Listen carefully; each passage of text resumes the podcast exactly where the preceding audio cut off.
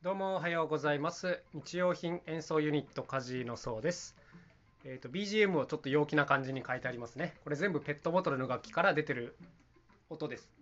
もうちょっとだけ大きくしようかな。はい、こんな感じのトロピカルなクリアという曲ですね。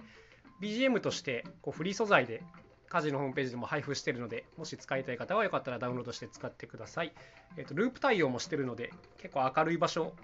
のイベントとかでも使えるかなとそんな風に思っております。さて、えこの曲をですね先日撮影しまして、まあ、動画編集も今回僕がやってるんですけどもあの別に全然こう撮影が得意なわけでもないし編集が得意なわけでもないんですけど今日はですねまあ素人ながらに撮影編集で気をつけていることというこんな内容で言ってみようかなと思います。今までもねこう何作品かこう映像作品をまあ撮ってきたんですけどもうんまあやっぱりね素人だから凝ったことはそんなにできないんですけどもまあとはいえですねちょっと気をつけとくだけでこうやりやすさが激変するっていうポイントがやっぱいくつかあるなとは思っているのでまあそんなお話ですね。でとりあえずまあ映像作品といってもいろいろありますが僕らみたいなこう演奏映像作品みたいな、まあ、音楽作品とかねこういったものについてちょっと絞っていきたいんですけども、ま、いくつかあるんですがまずはですねやっぱ当たり前ですけど絵コンテをちゃんと作ることじゃないですかね。絵コンテ。まあ映像の設計図とも言ってもいいと思いますが大体あの曲の構成長さ尺っていうのは決まっているので、うんじゃあこの曲を演奏するのにどの場面でどんなアングルの写真が必要あ映像が必要かとかどんな楽器の映像がいくついるかとかねこういったものをあらかじめ、まあ、できるだけ細かく作っとくっていうのがやっぱ寛容なことだと思います。これね結構めんどくさいんですけどやっぱねやっとくとね撮影当日の作業が激変するんですよね。うんなんかやり方によってはねこう現場ではもういろんな楽器のいろんなアングルの素材を取っといて後から良かったものをピックアップしてつなげていこうみたいなやり方ももちろんあるんですけどこれね確認が膨大な量になっちゃうんですよね、うん、全部の映像をね一通り見なきゃいけないってなるともうえぐい作業になるんでとりあえずあの僕はですねあのちゃんと最初から取るやつを絞っとくっていう作戦の方がまあ絶対にいいと思っています、うん、なんかある程度完成形をイメージしておくというかねで、まあ、そうするとなんかこう一曲通して弾かなくてもいい場面もたくさんあるので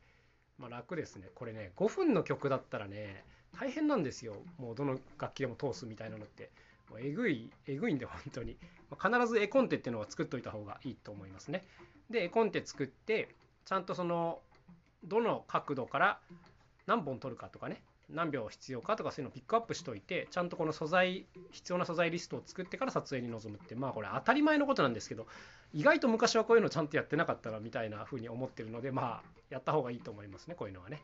あとはまあこれも基本的なことなんですけど撮影する時にちゃんと余白を作っておくっていうことだと思います、うん。というのは結構こう楽器のアップとかをね撮りたい時手元をしっかり撮りたい時って、まあ、やっぱかなり近づいて撮るわけですけども、まあ、こういう時にねカメラで目いっぱいで撮っとくんじゃなくてある程度ちょっと引いて余白をしっかり取っとくっていうのが結構大事かなと思います。うん、っていうのはまあこれも経験上なんですけど、うん、なんか角とかにね画像の角に本来映ってはいけないものがちょっとだけ映ってたとかねこういうことあるんですよ。うん、足の先がちょっとだけ映り込んだとかはいあのあるあるなんですよね。でこういう時にまあトリミングしてあげればいいわけですけどももう最初からその狙いの大きさギリギリでベタベタで撮ってるともうそれ以上全くトリミングできないことっていうのが普通にありえるんですね。だから必ずその欲しい絵面よりも一回り大きな絵面を撮っておくっていうのが非常に重要なことだなと思います。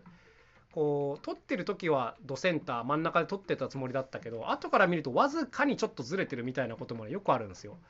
でこういう時も大きめに撮っとくと後からこう編集で真ん中にひょいっと戻せたりするのでまあ、必ずこれは引きで取っとくっていうのは重要なことだなと思います。これね、まあ、経験上分かったのもありますしこうテレビのカメラマンさんとか見てるとねやっぱりね大きめに撮ってますね。これ後からの編集をもう見越してそういう風にしてるっていうことだと思うんですけどもなんかたくさんこういう撮影もしてもらったのでようやくこういうコツがちょっと分かってきましたね。うんまあ室内でね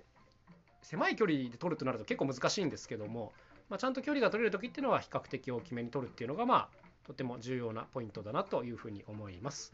はい、であとちょっと編集の話もしましょうかね。この編集って難しいのが最初はなんか何からやっていいか分かんないですよね。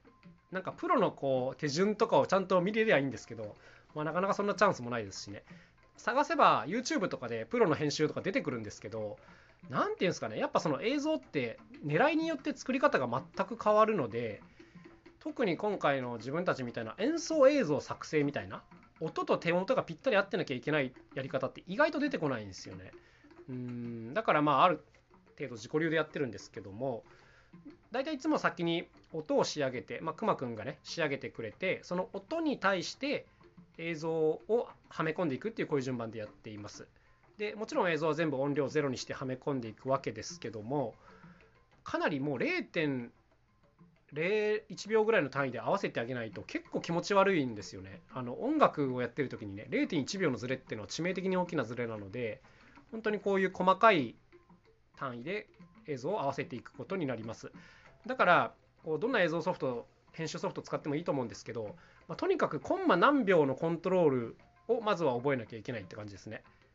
でマウスでの操作なんかとってもこんなことやってられないので必ずこのキーボードを使っていろんな作業ができるようになっとかなきゃいけないって感じですね。この、まあ、キーボードの方が早いのはもちろんそういう細かい調整ワンフレームの調整とか、まあ、こういったことが効くので、まあ、必ずこっちの作業ができるようにしとかないとあのできないって感じだと思います。ちゃんとしたタイミング合わせとかはね。はいはい。まあ、ということで必ずキーボードで操作するようにしましょうっていうことですね。であとは、まあ、これも結構自分が勘違いしてたんですけど、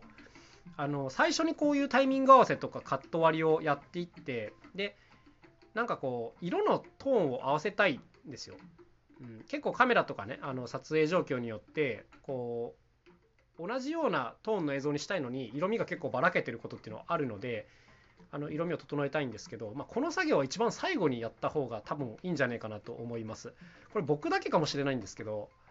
あの色を変えると一気にこう重くなる感じがあってですね全体の作業が。うん、だからこれ最初の方にやっちゃうと後の後からタイミングを合わせようとするとね大変なんです。この先に色をやってからタイミング合わせっていうのは大変なんで、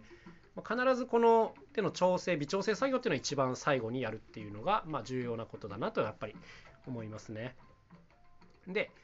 まあ、じゃあいざこんな感じで出来上がった映像を、まあ、これもまあ当たり前っちゃ当たり前なんですけどやっぱいろんな視聴環境で確認するっていうのも大事ですね。これ結構あの音楽のミックスでもよく言われることなんですけども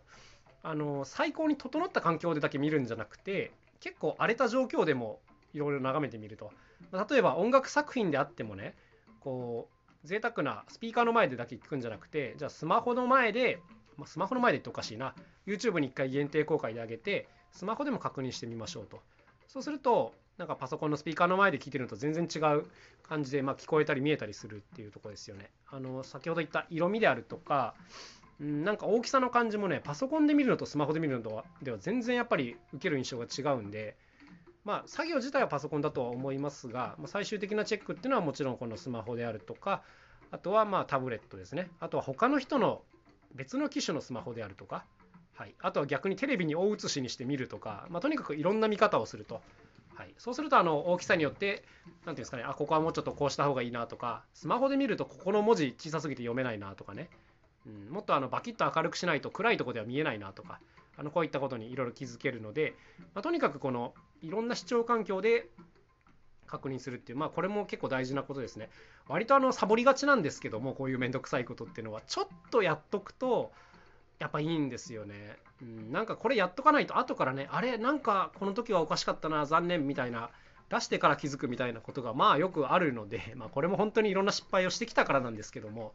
まあ、とにかくこの手間をちょっと惜しまないで最後の一歩っていうのをちゃんと確認してあげるとなんかクオリティが結構安定してくるのかなという気はしております。はい、とまあここまで喋っておいてね見てもらった動画が微妙だなって思われたらもう元も子もないんですけども、まあ、そんな感じで頑張って作っておりますのでよかったらクリアという映像を見てください。もう手製のオリジナルペットボトル楽器だけで音楽やるっていう、まあ、すごい縛りの中で頑張ってやりましたので、えー、はい。もう必ず見てください。10回ぐらい見てください。そして、フリー素材なのでどんどん使ってください。ということで、今日は、え、素人でもここに気をつけた方がいいよねっていう撮影のポイント、え、編集のポイントをお伝えしてきました。それでは、今日も一日頑張っていきましょう。また明日、さようなら。カジノそうでした。